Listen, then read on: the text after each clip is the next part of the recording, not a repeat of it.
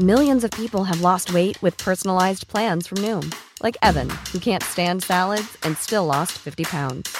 Salads, generally, for most people, are the easy button, right? For me, that wasn't an option.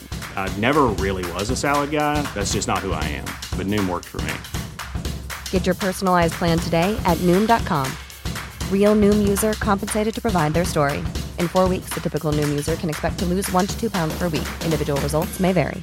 Mom deserves the best, and there's no better place to shop for Mother's Day than Whole Foods Market. They're your destination for unbeatable savings, from premium gifts to show-stopping flowers and irresistible desserts. Start by saving 33% with Prime on all body care and candles. Then get a 15-stem bunch of tulips for just $9.99 each with Prime. Round out Mom's menu with festive rosé, irresistible berry chantilly cake, and more special treats. Come celebrate Mother's Day at Whole Foods Market. Ryan Reynolds here from Mint Mobile. With the price of just about everything going up during inflation, we thought we'd bring our prices down. So to help us, we brought in a reverse auctioneer, which is apparently a thing. Mint Mobile unlimited premium wireless. Ready to get 30, 30, bit to get 30, bit to get 20, 20, 20, bit to get 20, 20, bit to get 15, 15, 15, 15 just 15 bucks a month. So, Give it a try at mintmobile.com slash switch. $45 upfront for three months plus taxes and fees. Promo rate for new customers for limited time. Unlimited more than 40 gigabytes per month. Slows. Full terms at mintmobile.com. قبل از اینکه این اپیزودو بشنوین دعوتتون می‌کنم یوتیوب بی پلاس رو هم ببینید. اونجا هم درباره این چیزایی که توی کتابای بی پلاس یاد گرفتیم حرف می‌زنیم. یه روزی در پاپوا گینه نو یک بومی به نویسنده این کتاب میگه که آقا چی شد شما اروپایی افتادین جلو وضع ما این شد چرا اوراسیا اروپا و آسیا و شمال آفریقا و اینا شدن اون تمدن برتر ما از این ور وضعمون اینطور شد. این کتاب حاصل تلاش نویسنده است برای جواب دادن به این سوال. اگرم که وضع گینه نو رو نمی‌دونین که چیه و چرا چنین چیزی به ذهن اون بومی آمده پیشنهاد می‌کنم که اپیزود 55 چنل بی رو بشنوید.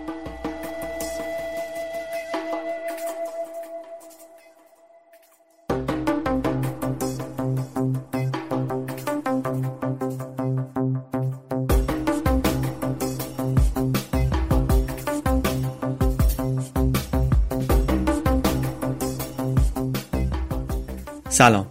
این اپیزود 23 پادکست بی پلاسه و در مرداد 98 منتشر میشه. بی پلاس پادکستی که در هر اپیزودش ما یک کتاب غیر داستانی رو به صورت خلاصه برای شما تعریف می‌کنیم.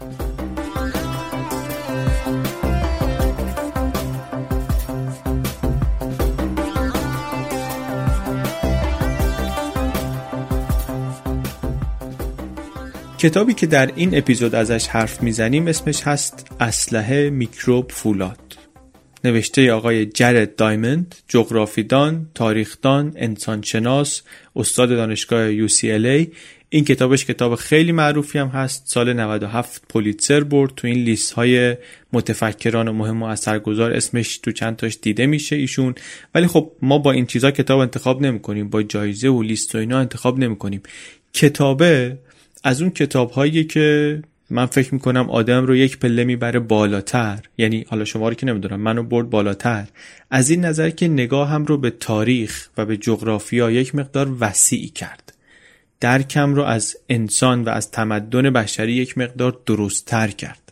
راستش رو بخوام بگم از همون اولی که من بی پلاس رو شروع کردم می‌خواستم این کتاب رو تعریف کنم خلاصش حتی وقتی می‌خواستم به یک کسی بگم که چه جور پادکستی دارم درست می‌کنم و چه جور کتابی توش می‌خوام پیشنهاد بدم این کتاب رو مثال می‌زدم.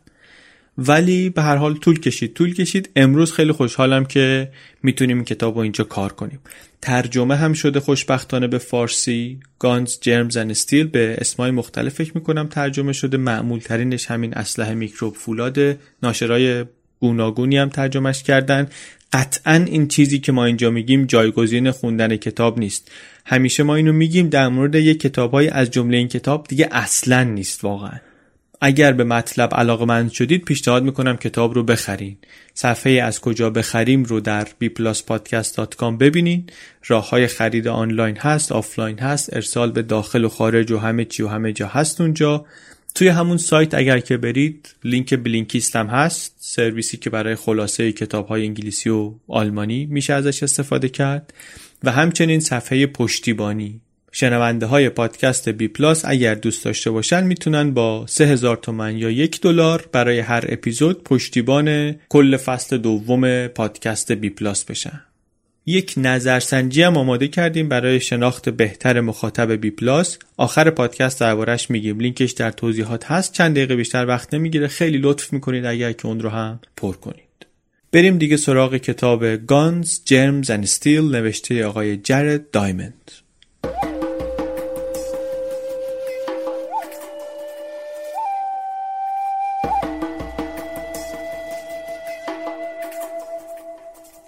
توی این کتاب نویسنده می‌خواد جواب چند تا سوال اساسی رو بده.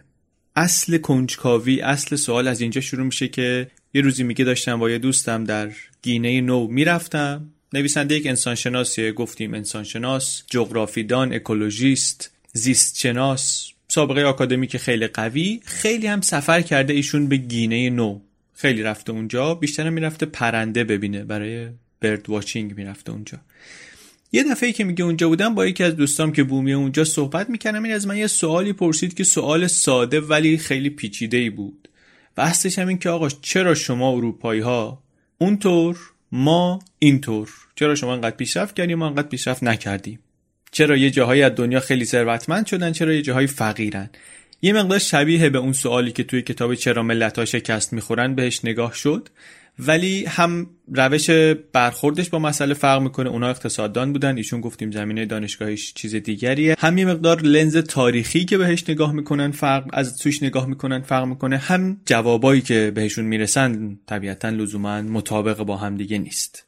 سوال محوری این کتاب اینه که چرا اوراسیا این قاره آسیا و اروپا این خشکه به هم چسبیده آسیا و اروپا چرا این اوراسیا اول از همه پیشرفت کرد توسعه پیدا کرد؟ قبل از آمریکای شمالی و آمریکای جنوبی و آفریقا و استرالیا و اینا.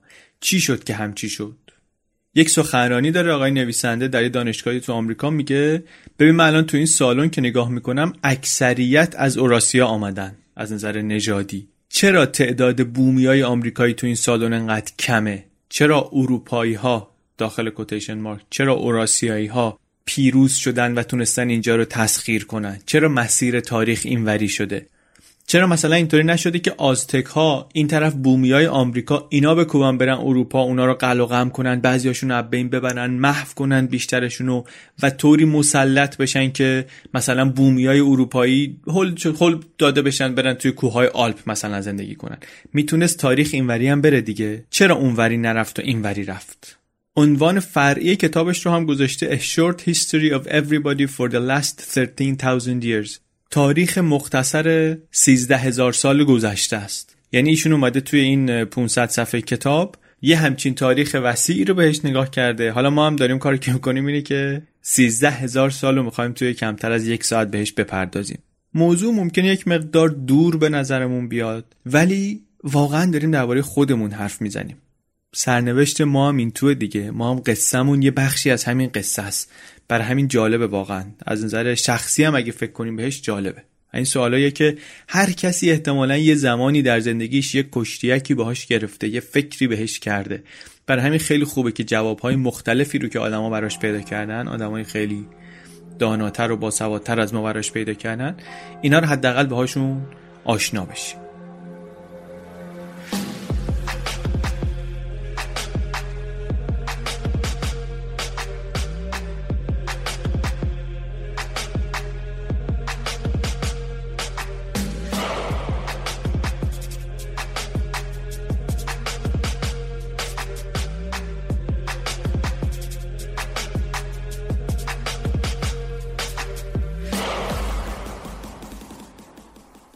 پیش زمینه هم این است که یک مناطقی هستن توی جهان که تنوع آدما توشون زیاده. آدما خیلی توشون گوناگونن. بعضی جا هست ولی تنوع کمه. همه انگار خیلی ژنتیکی شبیه همه. گینه نو مثلا یه جایی که خیلی ارجاع بهش داده میشه تو کتاب به خاطر اینکه گفتیم نویسنده در طول چند دهه مکرر سفر کرده اونجا. میگه گینه نو یه جاییه که از نظر تنوع قیافه از نظر تعداد زبانایی که توش حرف می‌زنن اصلا وحشتناک قابل مقایسه با جاهای دیگه نیست. مثلا شما اروپا رو نگاه کنی کمابیش همه شکل همن از نظر ظاهری. حالا یا بلوندن یا یه خورده دارک هستن یه خورده پوستشون تیره تر سبزه تره ولی ژنتیکی شبیه همن. زبانهاشون هم تعدادش به نسبت خیلی کمه. بیشترشون هم تازه همریشه از همین زبانهایی که دارن. یا از اون همگنتر نیوورد دنیای جدید که بومیای آمریکاییان دیگه اونا تنوعشون خیلی خیلی کمه. چرا اینطوریه؟ چرا اینطوریه که همین الان در گینه اینو میگن 850 تا زبان هست که صحبت میشه؟ خیلی عجیب غریبه واقعا تنوعش. آیا قصه اینه که اینهایی که دیرتر بشر بهشون رسیده مناطقی که آدم دیرتر رفته بهشون فرصت کمتری داشته که تنوع توشون درست کنه؟ یا اینکه نماجرا از جای دیگه یاب می‌خوره؟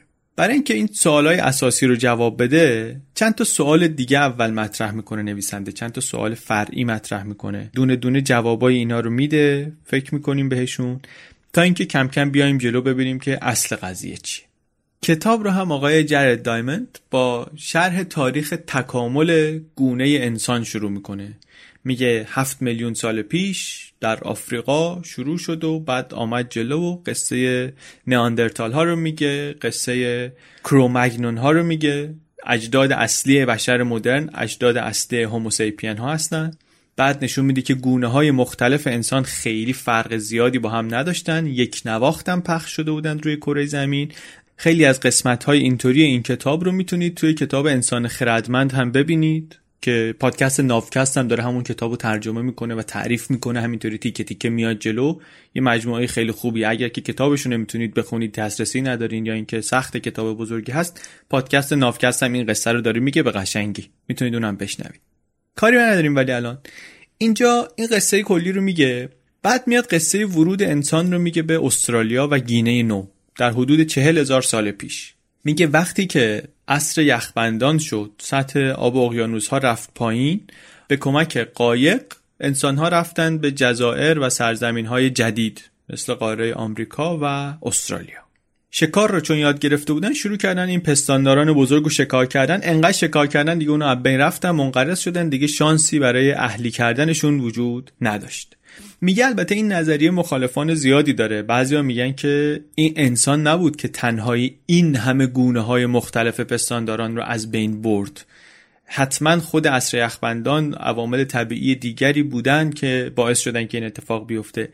ولی نویسنده میگه که من اینطوری فکر نمی کنم حالا خلاصه حرفش اینه. میگه که حیوانات بزرگ قاره آمریکا اینا 22 تا عصر یخبندان قبلی رو دوام آورده بودن و جان به در برده بودن ازشون. چرا همشون اومدن سر 23 ومی از بین رفتن؟ 23 ومین عصر یخبندانی که مقارن شده با حضور انسان در اونجا دیگه. میگه پس بیشتر از این که عوامل طبیعی باشه اینا احتمالا انسان بوده که اینا رو از بین برد. یه چیز دیگه هم میگه البته میگه که بقایایی که از بوفالوهای آمریکای جنوبی به دست آمده نشون میده که نیزه بوده تو ستون فقرات اینا. یعنی واقعا داشتن اینا رو شکار می‌کردن. بگذریم از اینا. اولی کتاب میاد یه خورده قصه های کوچیک کوچیک تعریف می‌کنه. برای اینکه نشونمون بده مزه بهمون نشون بده که چی کار می‌خواد بکنه چی می‌خواد بگه. مثلا میاد قصه یه جزیره رو تعریف می‌کنه از جزایر نیوزیلند میگه اینا مثلا دوتا جزیره بودن خیلی شبیه هم بودن مردمشون. اجدادشون شبیه هم نژاد شبیه هم همه چی. با هم درگیر میشن. انقدر یکیشون از دیگری توسعه یافته تر بوده که به راحتی منکوبش می‌کنه بینشون می‌بره. قصه مثلا مال 1835 دیگه. چی شد که میگه یکیشون انقدر پیشرفته تر از دیگری شد؟ جوابی که خودش میده جواب جغرافیاییه. میگه که جغرافیا شرایط جغرافیایی در شمال نیوزیلند و در جنوبش که این جزیره بوده مثلا خیلی فرق می‌کرده. جنوب نیوزیلند خیلی سردتره خیلی جای خوبی نبوده برای زندگی. واسه همین جامعه ای که اونجا بوده جامعه شکارچی گردآورنده بوده. قرن 19 رو داریم صحبت می‌کنیم اوایل قرن 19 یعنی اینها تا اوایل قرن 19 نرسیده بودن به اینکه کشاورزی داشته باشن به این معنی که مثلا یه چیزی تولید کنن بیش از اون چیزی که می‌خورن که بعد بتونن بالاخره شهری و جامعه پیشرفته و ارتشی و قدرت سیاسی و اینایی داشته باشن. نه. برای همینم در مقابل قومی از شمال نیوزیلند جایی که هوا خیلی گرمتر بوده و کشاورزی تداوم داشته و توسعه پیدا کرده بوده و جامعه بزرگتر درست شده بوده اینا حرفی برای گفتن نداشتن. میگه البته خب این مثال خیلی کوچیکیه نمونه کوچیکیه ولی همین مثل همین قصه رو می‌خوایم تعریف کنیم. در جاهای مختلف دنیا بعد کم کم از این نمونه کوچیک بیایم به نمونه های متوسط و بزرگ و تعمین بدیم دیگه. تعمین بدیم ببینیم به کجا می‌رسیم.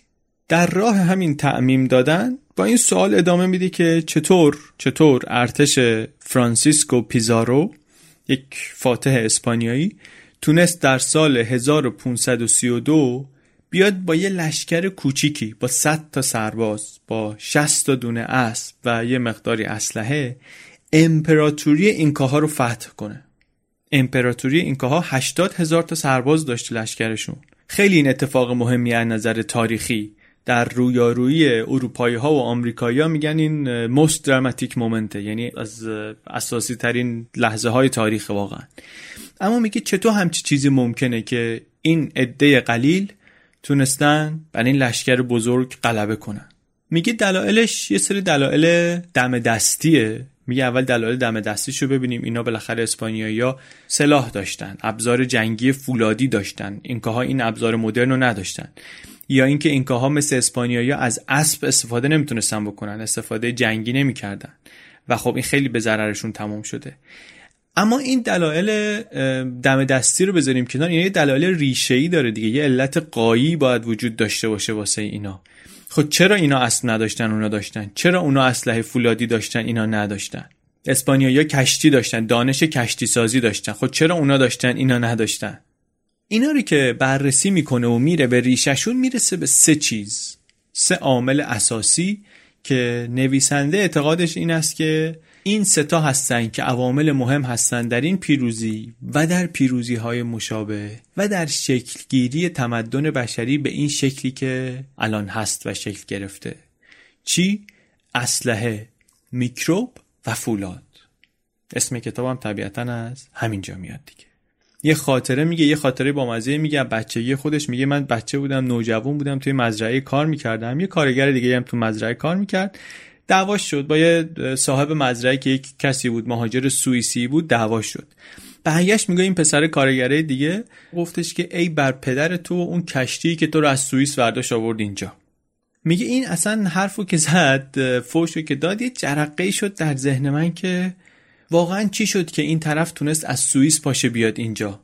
چرا اینایی که اینجا بومی بودن نتونستن پاشن برن سوئیس؟ چی شد اروپایی ها اومدن اینجا رو صاحب شدن؟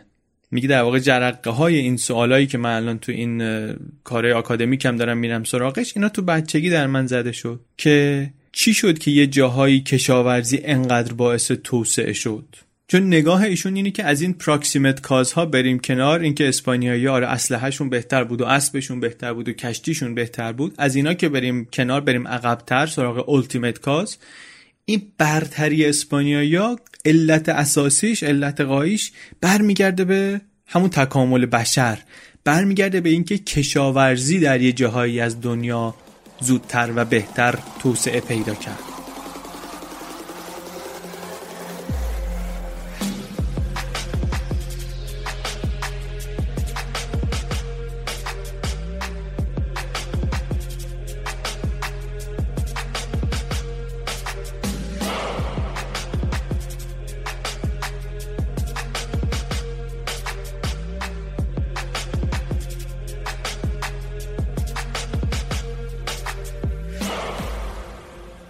قصه کشاورزی.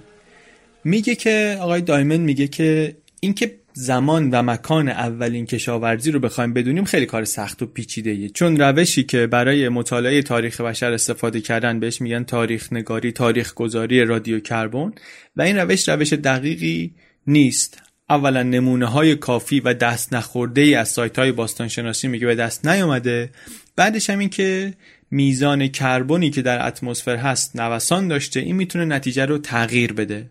منابعی که ما برای جانمایی اولین اهلی سازی ها داریم کافی نیست. نتیجه ای که ایشون گرفته. اما میگه از این خطا که صرف نظر کنیم اینو می‌تونیم بدونیم که اولین کشاورزی ها در چند ناحیه اصلی شروع شدن. یک هلال حاصل خیز دو چین. سه آمریکای مرکزی.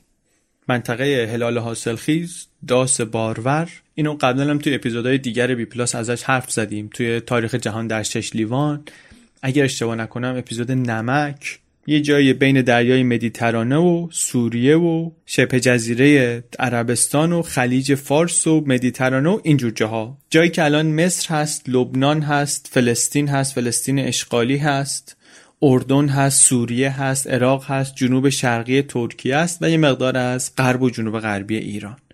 مناطق دیگه هم که گفتیم دیگه چین و آمریکای مرکزی. این ستا مناطقی هستن که کشاورزی توشون شروع شده بعد بقیه جاها یا این رو آوردنشون یعنی یه جوری تقلیدش کردن و هم شروع کردن کشاورزی کردن مثل اروپا یا اینکه خود آدما پا شدن رفتن یه جاهای دیگری و مهاجرت کردن و این مهارت رو با خودشون بردن. چیه که ولی مهمه در کشاورزی در رشد کشاورزی؟ اینجا دوباره باید یه مقدار برگردیم عقب و بریم سراغ مسئله بسیار مهم به نام به سلطه در آوردن حیوان و به سلطه در آوردن گیاه به دست بشر به دست انسان. اهلی کردن حیوانات و گیاهان. درباره یه سری حیوان حرف می‌زنه نویسنده که اینا رو انسان تونسته رام کنه اونطوری که دوست داره تربیتشون کنه.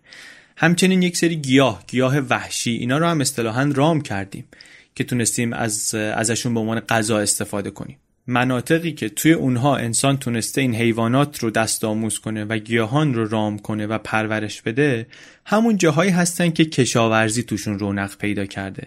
و اون جاهایی که کشاورزی شروع شده و رونق پیدا کرده همون جاهایی هستن که نخستین شهرها به وجود آمدن. و نخستین تمدنها اینجا ایجاد شدن. و این همون چیزیه که بعدا منجر شده به اختراع و استفاده از فولاد و نتیجتا سلاح. حالا اینا رو دونه دونه قصه هاشو میگیم ولی همین رونده که بعدا ادامه پیدا می‌کنه میاد جلوتر و می‌رسه به یه چیزی مهمتر از سلاح. یه چیزی که میشه گفت مخرب ترین سلاحیه که روی زمین استفاده شده تا حالا و اون میکروبه.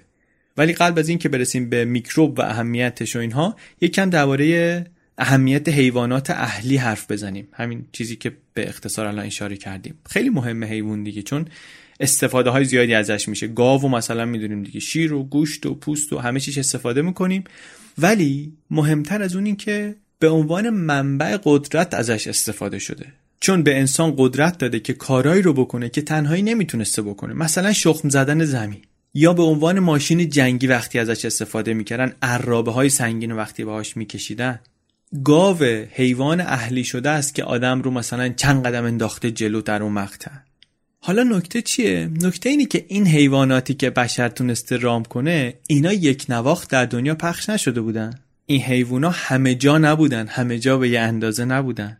یه جاهای خاصی از دنیا بودن که این موهبت رو داشتن که گاو و گوسفند و بز و خوک و اسب و اینا توشون پیدا بشه. اینا انواع معمولتر و فراگیرترشونن. انواع خاص دیگری هم بودن دیگه. شطور شطور عربی شطور صحرا میمون گوزن لاما. یه جور شطورهایی که تو آمریکای جنوبی هستن. گاومیش بوفالو. اینا هم از این جور حیوانات هستن.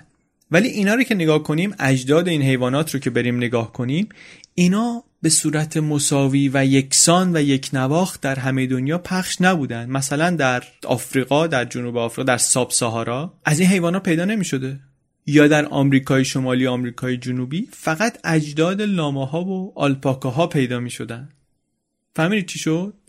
یعنی از این 14 تا حیوان مهمی که اسمشون رو بردیم 13 تاشون اجدادشون بومی اوراسیا بودن. برای همین آدم اوراسیایی تونست اینها رو رام کنه و ازشون استفاده کنه و بیفته جلو. بدون اینها کشاورزی در ابعاد بزرگ خیلی کار سختی می‌شد. بدون اینکه شما بتونی شخم بزنی برنج اصلا نمیشه اینطوری کاشت وسیع کاشت که. و اگر برنج رو نمی‌تونستیم اینطوری بکاریم کشاورزی اینطوری رونق پیدا نمی‌کرد در اون منطقه. شهری به وجود نمیومد اونجا تمدنی به وجود نمیآمد. یعنی اجداد وحشی حیواناتی که الان دست آموز انسان شدن و به توسعه یافتن انسان کمک کردن اینا همه اوراسیا بودن اوراسیایی بودن. بعد ادعا می‌کنه که فقط همین حیوانا بودن که قابلیت اهلی شدن داشتن. یعنی تو جاهای دیگه حیوانی نبود که بشه پرورشش داد. در استرالیا در آمریکا پستاندارای بزرگ و همه رو انسان اجداد انسان جارو کرده بودن. یه نکته جالب دیگه هم اینجا اینه که این حیوانات در چند مرتبه در مراحل مختلف و در زمانهای مستقل از هم رام شدن. یعنی چی؟ یعنی اینکه اهلی کردن حیوان نیاز بشر بوده و وقتی نیازش و تقاضاش وجود داشته انسان یه راهی هم پیدا کرده واسه عرضه. یعنی عوامل خارجی بودن که انسان رو مجبور می‌کردن به اهلی کردن حیوانا. می‌دونیم دیگه یک سری از این حیوانات آورده شدن به مناطق جدید مناطقی که این حیوانات رو نداشتن.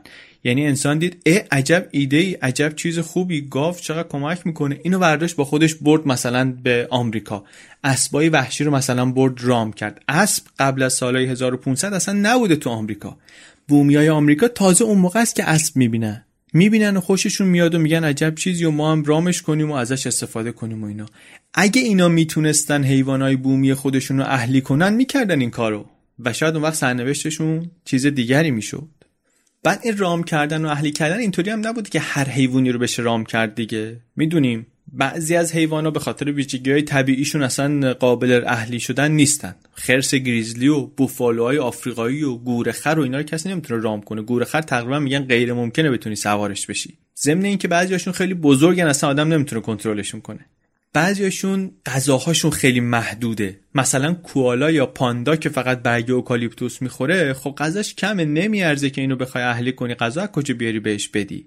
حیوانی که کشت و تولید غذاش سخته و زحمت داره و وقت گیره نمیارزه اهلیش کرد. یا حیوان گوشتخوار رو نمیارزه اهلی کنی اونو اهلی کنی بعد باید یکی دیگر رو پرورش بدی که این اونو بخوره. واسه همین انسان سراغ اهلی کردن اینا نرفته. رفته سراغ چی؟ سراغ حیوانی که علف می‌تونسته بخوره می‌تونسته دانه هایی بخوره که پرورششون سریعه و اقتصادیه. این حیوانیه که به درد اهلی کردن می‌خوره. ضمن اینکه رشدش هم باید سریع باشه که پرورش دادنش کرایه کنه دیگه بیارزه. فیل یا گوریل انقدر آروم رشد می‌کنن که اصلا معنی نداره دیگه بازدهی نداره productive نیست. پرورش دادنشون productive نیست. یا از اون ور حیوانی که نمیشه جمعش کرد گلش کرد اینو هم نمیشه پرورش داد. فایده نداره. گربه رو مثلا نمی‌تونی گله کنی. یا مثلا حیوانی رو که جلوی بقیه جفتگیری نمی‌کنه اینو نمیشه خیلی پرورشش داد. پاندا مثلا می‌دونی پاندا میگن خجالت می‌کشه که جلوی بقیه جفتگیری کنه. باغ وحش واشنگتن میگن میلیون ها دلار یه دفعه خرج کرد نتونستن مجبور کنن اینها رو به سکس پرن پاندا براشون پخش می‌کردن فایده نداشت. کاری نداریم. دونه دونه همه این عوامل داره به ما میگه که چی؟ داره میگه که آقا از حدود 4500 سال پیش دیگه رام کردن هیچ پستاندار بزرگی موفقیت آمیز نبوده. حتی در قرن بیستم تلاش کردن آدما که موس رو رام کنن الک رو رام کنن. ولی نشد. بشر احتمالا دیگه دست برداشته از امتحان کردن رام کردن حیوانات و پستانداران دیگه. ولی داستان داستان اهلی کردن و رام کردن حیوان داستان خیلی مؤثریه. خیلی عامل مؤثریه در شکلگیری و رشد تمدن بشری.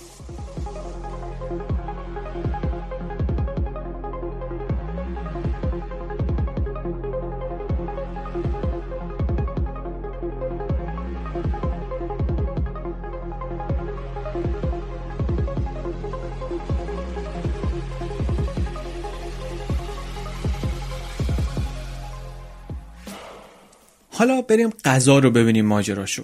به جز حیوان دایمن میگه که انسان دنبال این بوده که یک گیاهان خاصی رو هم پرورش بده برای کشاورزی و برای تولید غذا. رام کنه اصطلاحا.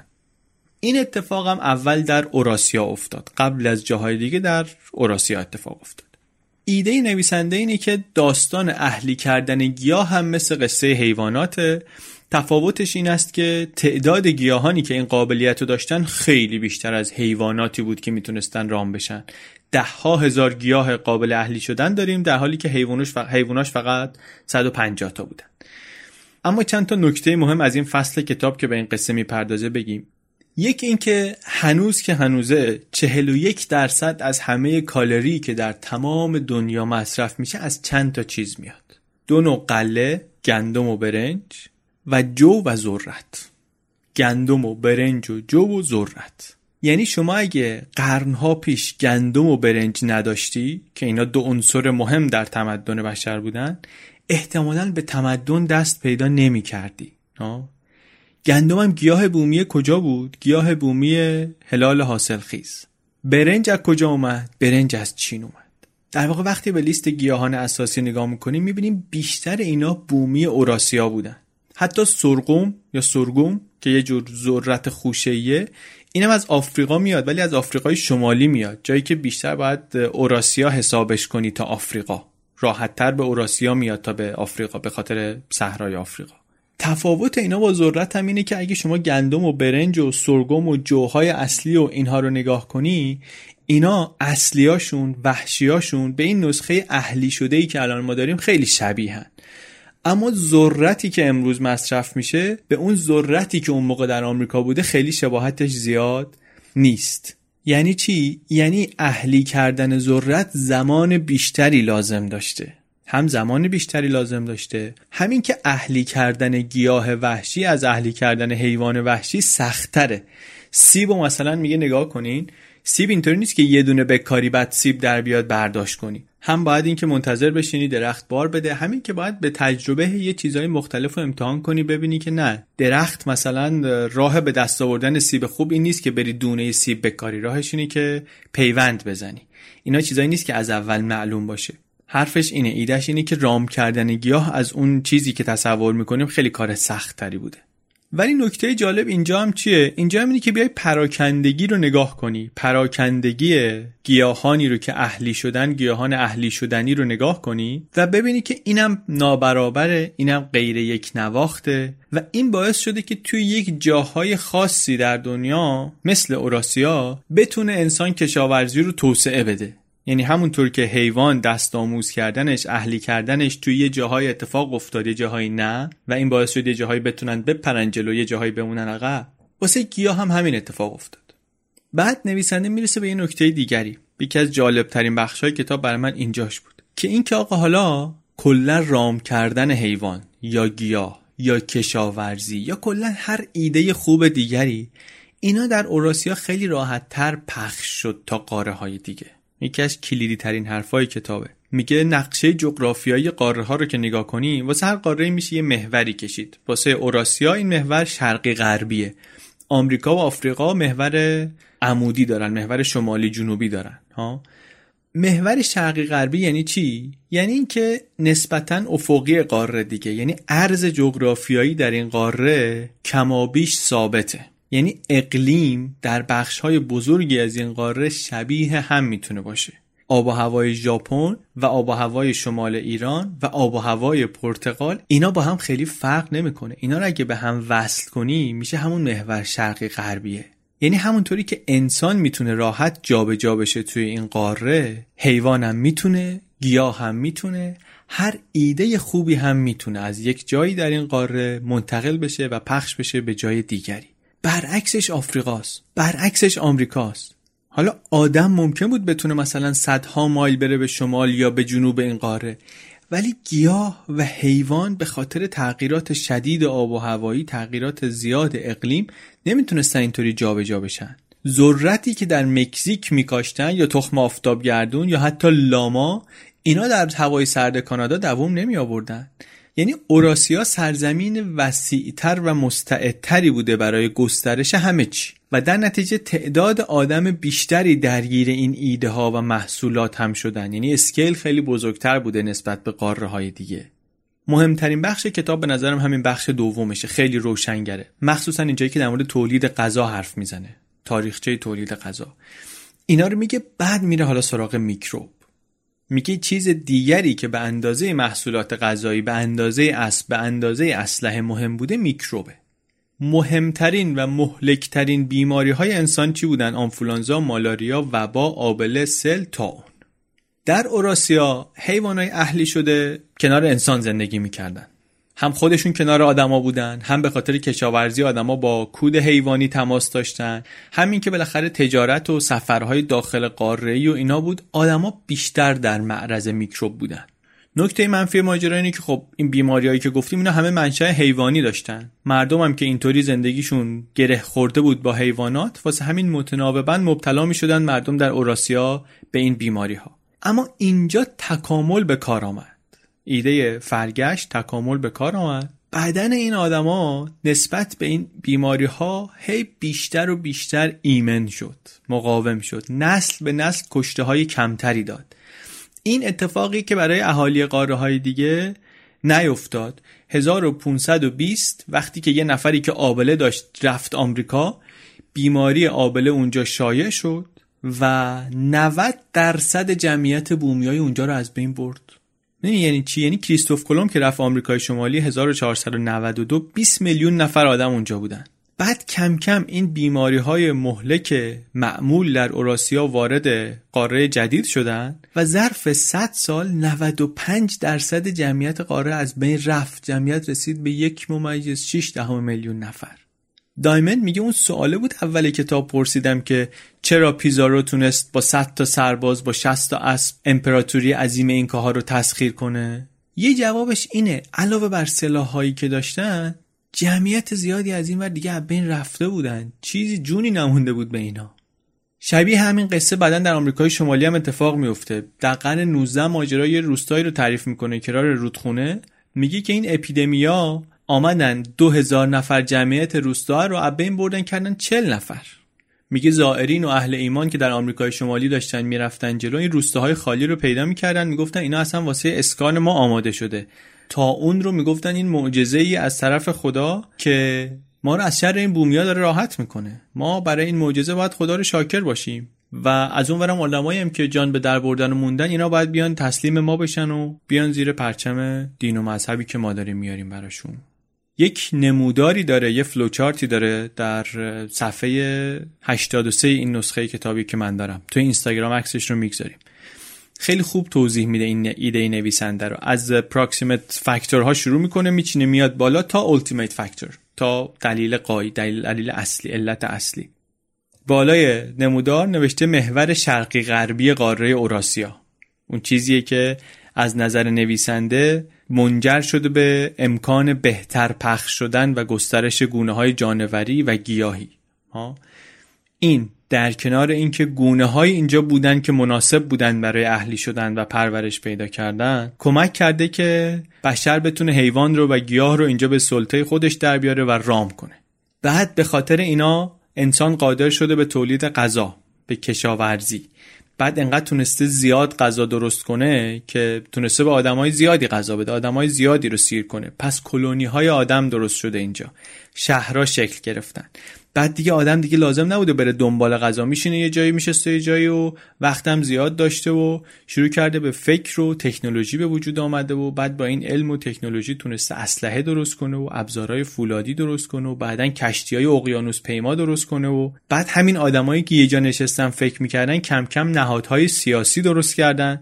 خود این نهادها کمک بزرگی بود برای محافظت از منابع برای محافظت از سرمایه ها برای درست استفاده کردنشون.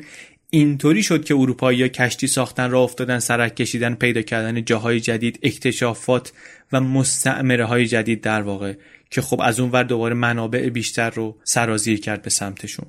یه ایده دیگری هم که داره و جالبه میگه که درست نیست که میگن احتیاج مادر اختراع. لزوما اینطوری نیست. ممکنه مواردی از اختراع باشه که واقعا برای جواب دادن به یه مشکلی درست شده باشن. ولی خیلی از اختراعات رو یا بیشترشون رو میگه افرادی انجام دادن که انگیزشون اصلا کنجکاوی بوده فضولی بوده علاقهشون به ور رفتن با چیزا بوده. استفاده خیلی از اختراع اصلا بعدا پیدا شد. میگه یه اختراعی هست مال قرن 18 پیش از میلاد. به نام فیستوس دیسک اگه درست بخونم اسمش مال عصر برونزه هزاره دوم قبل از میلاد. روش حروف چاپی هست. این نشون میده که در یونان باستان دستگاه چاپ اختراع شده بوده. به شکلی هزارها سال قبل از گوتنبرگ. یا یه مثال دیگه از این اختراعاتی که واقعا یه جای دیگه ای رفته برای چیز دیگه ای درست شده بوده گرامافون مثال می‌زنه. میگه دستگاه فونوگراف رو ادیسون وقتی درستش کرد یه مقاله نوشت ده تا از کاربردهای مهم این دستگاه رو توضیح داد.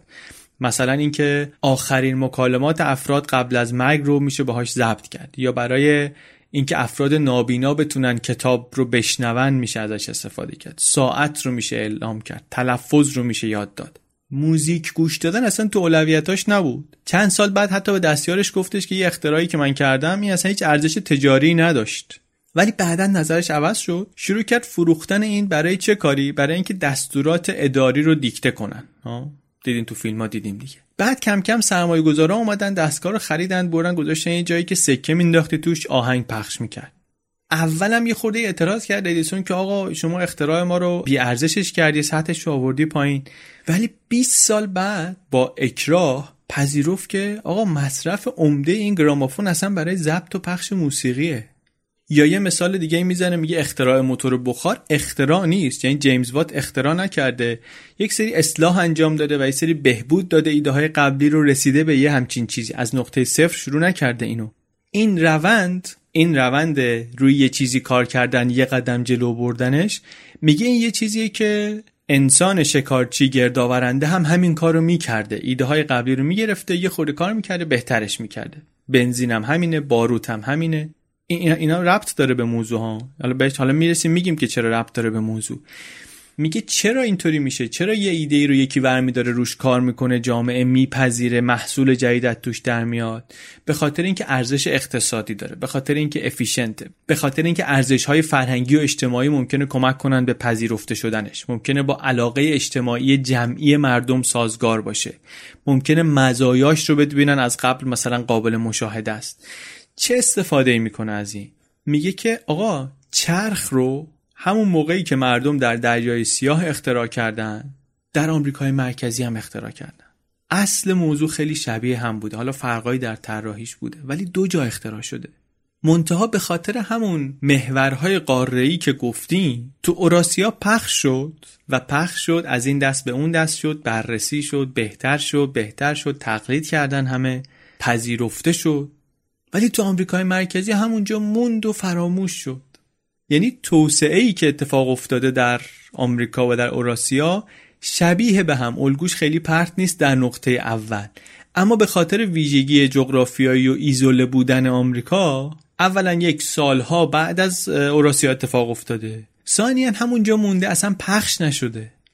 برای اینکه یه چیزی پیشرفت کنه باید توضیح بشه باید پخش بشه این دست اون دست بشه. وقتی همونجا مونده خب دیگه همونجا قفل شده دیگه راکت شده.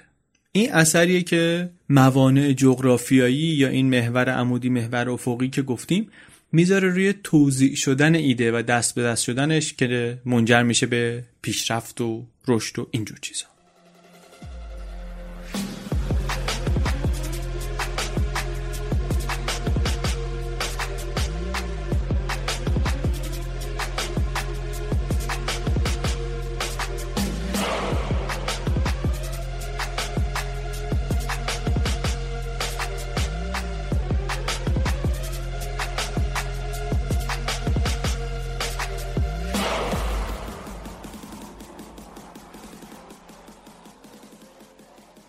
یک چیز دیگری که دربارش حرف می‌زنه درباره انواع سازمان ها و نهادهای سیاسی و ظهور دولت ها میگه نویسنده که ظهور دولت ها هم یکی از عوامل مهم هستن مثل تکنولوژی مثل سواد مثل بیماری و اینا هم به فهم ما از شرایط کنونی کمک می‌کنن. درست فهمیدن اینکه اینا از کجا آمدن و چرا آمدن کمک می‌کنه که بهتر بفهمیم چرا الان اینطوریه که هست. برای اینکه ببینیم چرا و چطور دولت ها شکل گرفتن بازم آقای دایمن میره از اول نگاه می‌کنه از اول شروع می‌کنه.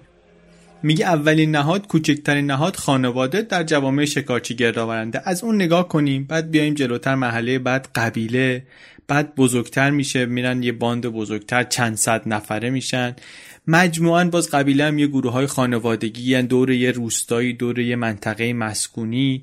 قبیله میگه مثل همون باند تقسیم بندی عادلانه داره تقسیم بندی برابر داره ولی بروکراسی نداره نهادهای پیچیده نداره. بعد حالتهای بزرگتری از قبایل داریم که سلسله مراتب توشون وجود داره. اشرافیت ممکنه داشته باشه. از این مهمترین اینکه یک رهبری یه خانی ممکنه پیدا بشه. بهش خانسالاری میگن بعضی وقتا. میگه این مدل برای چی درست شده؟ برای اینکه خشونت رو کنترل کنن. چطوریه که این باندا و این قبایل بزرگ و کوچیکی که با همدیگه اشتراکی رابطه ای ندارن همدیگه رو نمی‌کشن؟ به کمک این مدل هایی از نهادهای اجتماعی. انحصار خشونت رو میدن دست یک مقام بالاتری یک رهبری یک خانی. بعد بر اساس کلاس اجتماعی که دارن خراج میدن و جامعه اینطوری سر پا میمونه. چرا مردم تن دادن از اون جوامع خیلی برابر از این هسته های خیلی برابر تن دادن به اینکه بیان توی جوامعی که توی سلسله مراتب وجود داره برابر نیستن همه؟ چند تا استراتژی میگه داشتن نخبه ها یکی اینکه برای اینکه حکومت رو بتونن اجرا کنن. حاکمیت رو بتونن اجرا کنن. خشونت استفاده می‌کردن. یکی اون که اون خراجی رو که می‌گرفتن استفاده می‌کردن برای نظم دادن و امنیت ایجاد کردن. و خب اینطوری آدما رو راضی و خوشحال نگه میداشتن. یکی دیگه همینی که ایدئولوژی های اجتماعی مثل مذهب یا اعتقادات دیگر رو درست می‌کردن و پرورش می‌دادن کمک می‌کردن به محکم شدنش توجیه می‌کردن جایگاه خودشون رو باهاش. یا خیلی وقتا میگه کلیپوکراسی رو باهاش توجیه می‌کردن.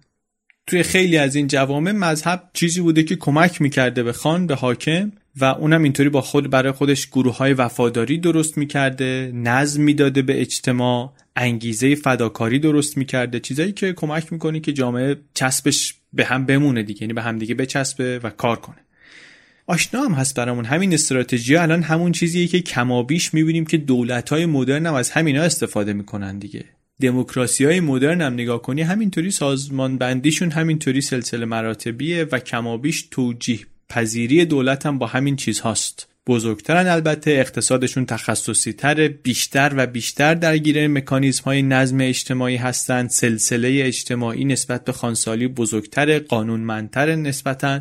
ولی کمابیش قصه میگه همینه. این بخش بحث مفصلیه. من واقعا عمدن توش نرفتم چون که خیلی به اصل هسته این کتاب کاری نداره ضمن اینکه تخصص نویسنده هم این نیست دیگه.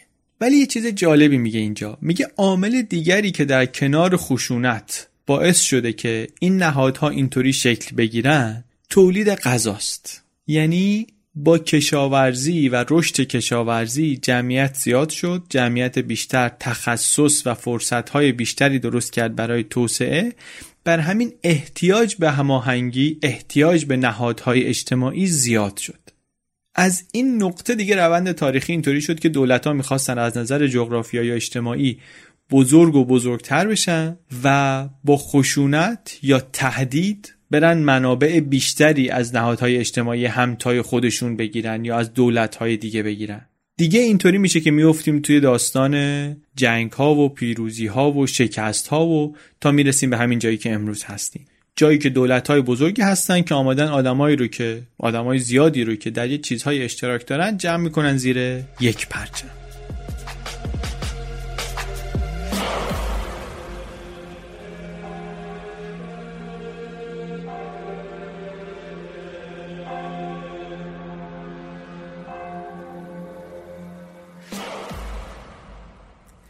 یه سوال دیگری که می‌پرسه آقای دایمند اینه که چی شد که مثلا چین و خاورمیانه و فرانسه چون اینا همشون توی همین منطقه اوراسیا هستن دیگه اینطوری که ما قصه رو تا حالا تعریف کردیم اینا باید مثل هم باشه شرایطشون حداقل تا اینجا.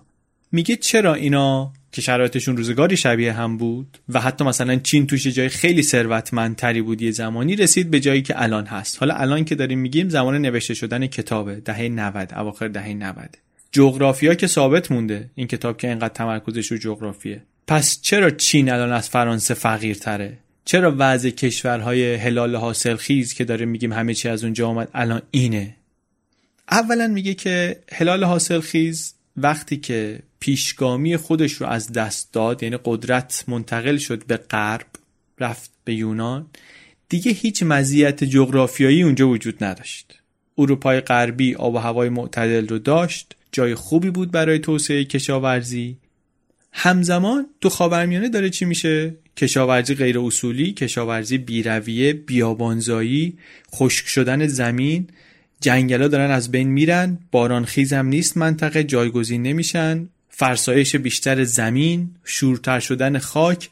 یعنی میگه مردم این هلال حاصلخیز پایه منابع رو خودشون نابود کردن خودکشی زیست محیطی کردن اینجا.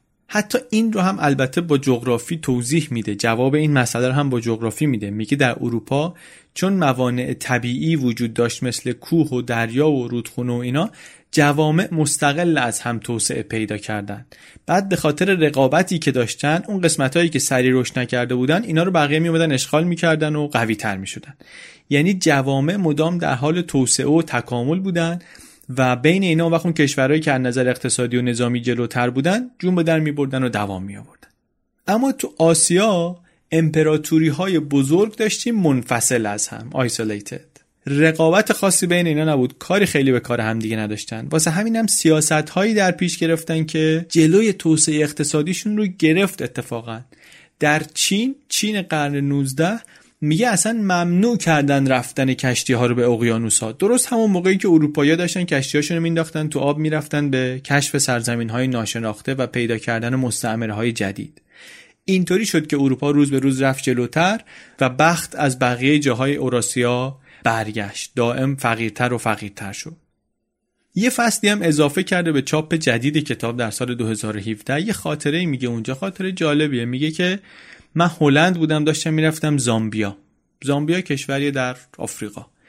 میگه فکر کردم واسه خودم فکر کردم اگه یه آدمی بیاد یه آدم فضایی مثلا بیاد اینجا بخواد این مسیر رو با من بیاد. اول بیاد هلند پیش من. نگاه می‌کنه هلند و میگه بابا عجب جای بدبختی عجب جای بدی مردمان مفلوکی. زمستون طولانی تابستون کوتاه. یه دور بیشتر اصلا نمی‌تونن برداشت کنن کشاورزی کنن کشاورزایی که بیرون کشاورزی می‌کنن با این آب و هوا. نه معدنی نه نفتی نه حتی ارتفاعاتی که بشه صدی زد مثلا ازش انرژی گرفت برق گرفت. یه سومش اصلا ارتفاعش زیر سطح دریاست. بعد از اونور هم مرز با یه کشوری مثل آلمان کشور قوی میخورتش اینا رو. چه جای بدی. بعد با من بیاد زامبیا. بگه که به به اینجا عجب جای خوبیه مردم اینجا چقدر خوشبختن. این همه ارتفاعات صد همه برقشون می‌تونن از انرژی آبی بگیرن. انقدی اضافه دارن که می‌تونن صادر کنن به کشورهای همسایه. انقدر معادن مس دارن که نگو هوا هم عالی واسه کشاورزی. چند تا برداشت در طول سال می‌تونن بکنن. به نسبت کشور صلحآمیزی هم هست توی اون منطقه زامبیا. نه جنگ قبیله داره نه جنگ داخلی داره نه با همسایه ها خیلی درگیر بوده. دموکراتیک نسبتا پایداره. نسبت به خیلی از کشورهای آفریقایی وضعش خیلی هم خوبه واقعا. یه همچین نگاهی پیدا خواهد کردید آدم فضایی. بعد بر اساس این نگاه و بر اساس این قضاوت ها انتظارش اینه که خب مردم اینجا خیلی خوشبخت تر باشن دیگه. خیلی درآمدشون بیشتر باشه. میگه ولی درآمدا رو که نگاه کنی درآمد متوسط خب ما البته می‌دونیم دیگه درآمد متوسط در هلند خیلی بیشتره ولی فکر می‌کنین چقدر بیشتر؟ مثلا دو برابره پنج برابره ده برابره. سی و سه برابره. چرا امید به زندگی در زامبیا 41 سال فقط؟ نصف هلند تقریبا. چرا با این همه مزایایی که داره از هلندی که این همه در واقع دیسادوانتیج داره این همه معایب داره در مقابل اون چرا این از اون انقدر عقب تره یه مقدار ارجاع میده به ارجاع زمینی میده حداقل به اون کتاب چرا ملت ها شکست می‌خورن اینجا. ارجاع میده به اون ایده نهادها نهادهای خوب و نهادهای بد. و توضیح میده میگه آره این حرف حرف درستی و چنین و چنان و اینها. ولی میگه نظریه کاملی نیست. درسته ولی ناکامله. تأکید من میگه بیشتر رو جغرافیه. در مورد آفریقا مخصوصا میگه نقشه آفریقا رو اگه ببینیم مثل یه همبرگر توپله بین دوتا نون نسبتا نازک. نون نازک ها کشورهای پایین و بالا دسترسی دارن به دریا به حمل و نقل ارزونتر دریایی و آب و هوایی دارن معتدلتر. نسبت به اون وسط که آب و هوای استوایی داره مثلا و به مراتب هم فقیرتره. بعد میگه همین طرز فکر رو ببرین روی کشورهای دیگه نقشه و اینطوری با این عینک ببینینشون. حواستون هم باشه که البته بعضیاشون مثل سوئیس و پاراگوئه ممکنه که محصور باشن در خشکی. ولی رودخانه های بزرگی ممکنه داشته باشن که وصلشون کنه به اقیانوس. با این دید ببینید کشور رو. ببینید اون وقت پیشرفته ها کدومن؟ فقیرا کدومن؟ عقب مونده ترا کدومن؟ پولدار ترا کدومن؟ همین الگو رو میگه برید تو آمریکای جنوبی ببینید. ببینید آرژانتین و شیلی و اروگوئه که اون پایین تمپریچر زون هستن اینا وضعشون بهتر از نه تا کشور دیگه ایه که بالاترن شمالترن. فقیرتر از همشون هم بولیویه که قفل شده وسط خشکی ها اصلا دسترسی به آب نداره. حرف چیه؟ با این همه مثال و داستانی که واقعا یکی از یکی جالبتر و آموزنده تره و ما اینجا سراغشون دیگه نمیریم. حرف اینه که اثر جغرافیا خیلی وقتا از اثر نهادها مهمتره و بزرگتره. ایراد دیگری که وارد می‌کنه ایشون به اون نظریه نهادها اینه که آقا پذیرفتیم نهادها. ولی چرا اصلا یکی نهاد خوب داره یکی نداره؟ شما همشو داری میندازی گردن شانس گردن اقبال. میگه اینطوری نی میگه اگه بریم ببینیم که نهادهای پیچیده اصلا چی شد که درست شدن؟ قصه نهادارم بریم از اول بشر دوباره بخونیم بیایم جلو. تاریخ 13 هزار سال گذشته رو که ببینیم می‌بینین نهادهای پیچیده توی مناطقی شکل گرفتن که آدما جمع شدن تو هم. کشاورزی رونق گرفته. هلند 7500 ساله داره کشاورزی می‌کنه. زامبیا 2000 ساله. هلند 2000 ساله نوشتن داره. زامبیا 130 ساله. هلند 500 سال دولت داره. زامبیا 40 ساله. جواب این که چرا وضع اون اونجور وضع این اینجور یه مقدار اینه که نهادهای پیچیده مدت هاست در هلند شروع کردن به شکل گرفتن. چرا؟ به خاطر آب و هوا به خاطر موقعیت جغرافیایی به خاطر دسترسی به دریا. یعنی جواب ایشون به این سوال که بعضی از کشورها چرا انقدر فقیرن بعضی انقدر غنیان و اینا اینی که دلایل اصلیش رو نهادها می‌دونه و البته تفاوت‌های جغرافیایی. این رو مهمتر می‌بینه. آخر کتابم یک 20 خورده ای صفحه گذاشته نویسنده واسه اینکه کتاب پیشنهاد کنه برای هر کدوم از مباحثی که توی کتاب ازش حرف زده. 400 خورده ای صفحه کتابه. بیشتر از این حرفا باید باشه نسخه های دیگهش اینی که من دارم خیلی ریز نوشته. ولی توی هر چپتری جدا جدا گفته اگه این مطلب براتون براتون جالب بود برید اینو بخونید اینو بخونید اینو بخونید. خیلی لیست خوبیه. اگر که این مطالب این پادکست براتون کنجکاوی ایجاد کرد و رفتین سراغ کتاب این لیست آخر کتاب لیست که در واقع نیست یک چند صفحه‌ای هست خودش 20 صفحه‌ای هست. اون رو هم ببینین ایده میده به آدم برای اینکه این کنجکاوی رو کجا می‌تونه بره و بیشتر سیرابش کنه. نتیجه اساسی که نویسنده داره می‌گیره از کتاب اینه که در جواب سوال رفیق اهل گینش که ازش پرسیده بود چرا شما اونطور ما اینطور بگه که من دلیل اصلی رو در تفاوت‌های جغرافیایی و محیطی می‌بینم. اگر اون جماعتی رو که اول در اوراسیا بودن عوض می‌کردیم جابجا می‌کردیم با اونایی که در استرالیا بودن با بومیای استرالیا الان اون جمعیتی که بومی استرالیا بودن و در اوراسیا رشد کرده بودن و بزرگ شده بودن اونا حاکمان جهان می‌شدن. اونا پیشرو بودن در جهان. جواب دقیق و جامع سوال البته که خیلی پیچیده تر از اینه. احتمالا از حوصله من و امثال منم پیچیده تره. ولی از اون بالاخره حواسمون هست دیگه. داریم یک تاریخ 13 هزار ساله رو خلاصه می‌کنیم. به نظرم می‌رسه که سوال سوال خیلی است خیلی ها این کنجکاوی داره براشون حداقل یا شدید میشه یا ایجاد میشه در سالهای اخیر. مشابه این کتاب خیلی نوشته شده. من خیلی هاشو دیدم بعضیاش رو هم خوندم.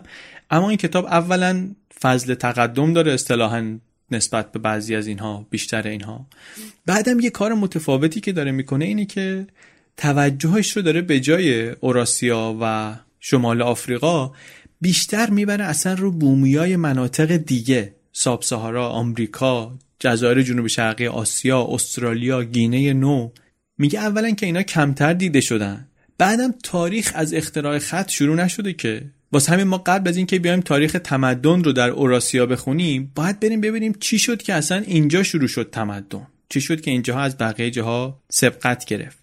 بعدش هم میگه من اصلا این کتاب رو نوشتم چون تا وقتی که جوابهای درست و دقیقی برای این سوالهای قدیمی این کنجکاوی های بشر پیدا نکنی مردم بیشترشون فکر می‌کنن که تفاوت اصلی در آدم هاست. این ریشه تفکرات نجادگرایانه و نجات پرستانه و ریسیستی و اینا از اینجاست دیگه. ممکنه بعضی حالا فکر کنن که آدم خوب نیست نجات پرست باشه خوب نیست فکر کنه که مثلا مردم اروپایی برتر بودن از بومیان مثلا استرالیا. ولی چون چون این حرف درستی نیست زدنش نمی‌زنن. چون این فکر فکر مناسبی نیست فکر قشنگی نیست نباید این فکر رو کرد. میگه راهش اینه که نشون بدی آقا این فکر غلطه.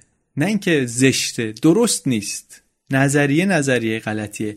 تفاوت چشمگیر امروز تفاوت چشمگیر ملت ها از ویژگی های مادرزادیشون نمیاد. بیشتر از محیطشون داره میاد. تفاوت در گیاهان و در حیواناتی که شروع کردن به اهلی شدن به خاطر اینکه اینا غذای مازاد درست کردن اینا جمعیت جمع کردن ارتش ساختن پیشرفت تکنولوژی و نظامی به وجود آوردن. جوامع پیشرفته این نهادهای پیچیدهشون رو مدیون تولید غذا دلایل اصلی تفاوت‌ها رو وقتی بررسی می‌کنه اولشون می‌نویسه تفاوت‌های محیطی قاره‌ای. بعد میره سراغ اون علتهایی که در راحت شدن یا سخت شدن جابجایی ها اثر داشتن. جابجا شدن گیاه و حیوان و محصول و کالا و آدم و ایده و اینجا هم با تفاوت قاره ها دیدیم. خیلی روشنگره. هم تو خود قاره ها مهم اثرش هم بعد توی نقل و انتقالات بین قاره ای اون استرالیا و آمریکایی که دور بودن واسه همین خیلی ضرر دیدن. خیلی عقب افتادن از این نظر. بعدم اندازه جمعیت همین که آدمای بیشتری در اوراسیا بودن بحث می‌کنه میگه یعنی آدم خلاق آدم مختره بیشتره. رقابت بین جوامع بیشتره. نتیجتا پیشرفت هم بیشتر است و سریعتر. این سه چهار دسته از دلایل اصلی هم نویسنده میگه دلایلی هستن که تفاوت‌های امروز ما رو توضیح میدن.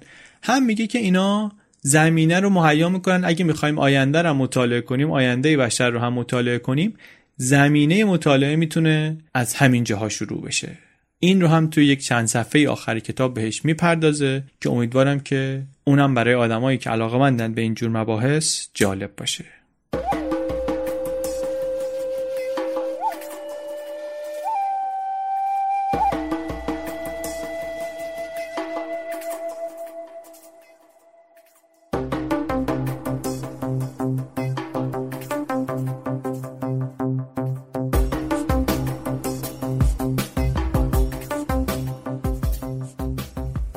چیزی که شنیدین اپیزود 23 پادکست بی پلاس بود. این اپیزود بی پلاس رو من علی بندری به کمک فاطمه فخاریان و امید صدیق فر درست کردیم.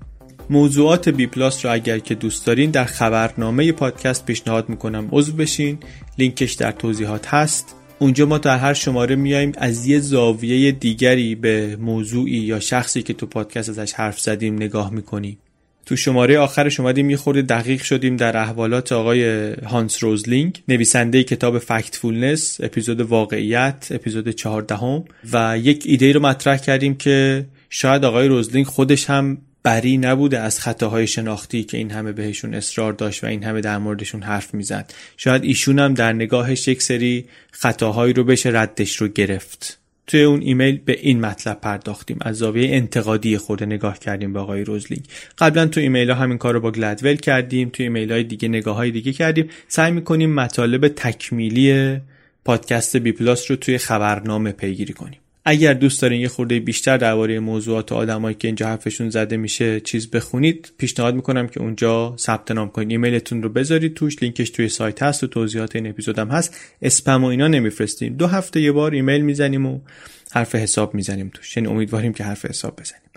این نظرسنجی شناخت مخاطب رو هم اگر پر کنید به ما خیلی کمک بزرگی کردید. اصل اینکه این کار رو می‌کنیم این است که اسپانسرها و محصولات بهتر و درستتری رو تبلیغ کنیم توی پادکست. چند دقیقه بیشتر وقت شما رو نمی‌گیره ولی به ما و به اسپانسرهای بالقوه و بالفعل ما کمک خیلی بزرگی همین الان هم لطفا پرش کنید. این دائمی نیست. همیشه این نظرسنجی رو اونجا نخواهیم داشت. ما به زودی جمعش می‌کنیم. امیدواریم که به تعداد کافی پر کنن و اطلاعات خوبی جمع بشه. همه کتاب هایی که در بی پلاس ازشون حرف زدیم و ترجمه شدن و ترجمهشون موجوده رو می‌تونید همین الان از کتاب فروشی های همکارمون بخرین. هم آنلاین هم آفلاین. لینکاشون در صفحه از کجا بخریم bpluspodcast.com هست. ارسال به داخل و خارج از کشورم دارن. در همون سایت دیگه لینک های بقیه چیزها هم می‌دونین که هست دیگه. ما یک چهارشنبه در میون خلاصه کتاب تعریف می‌کنیم. در بی پلاس پادکستی از چنل بی پادکست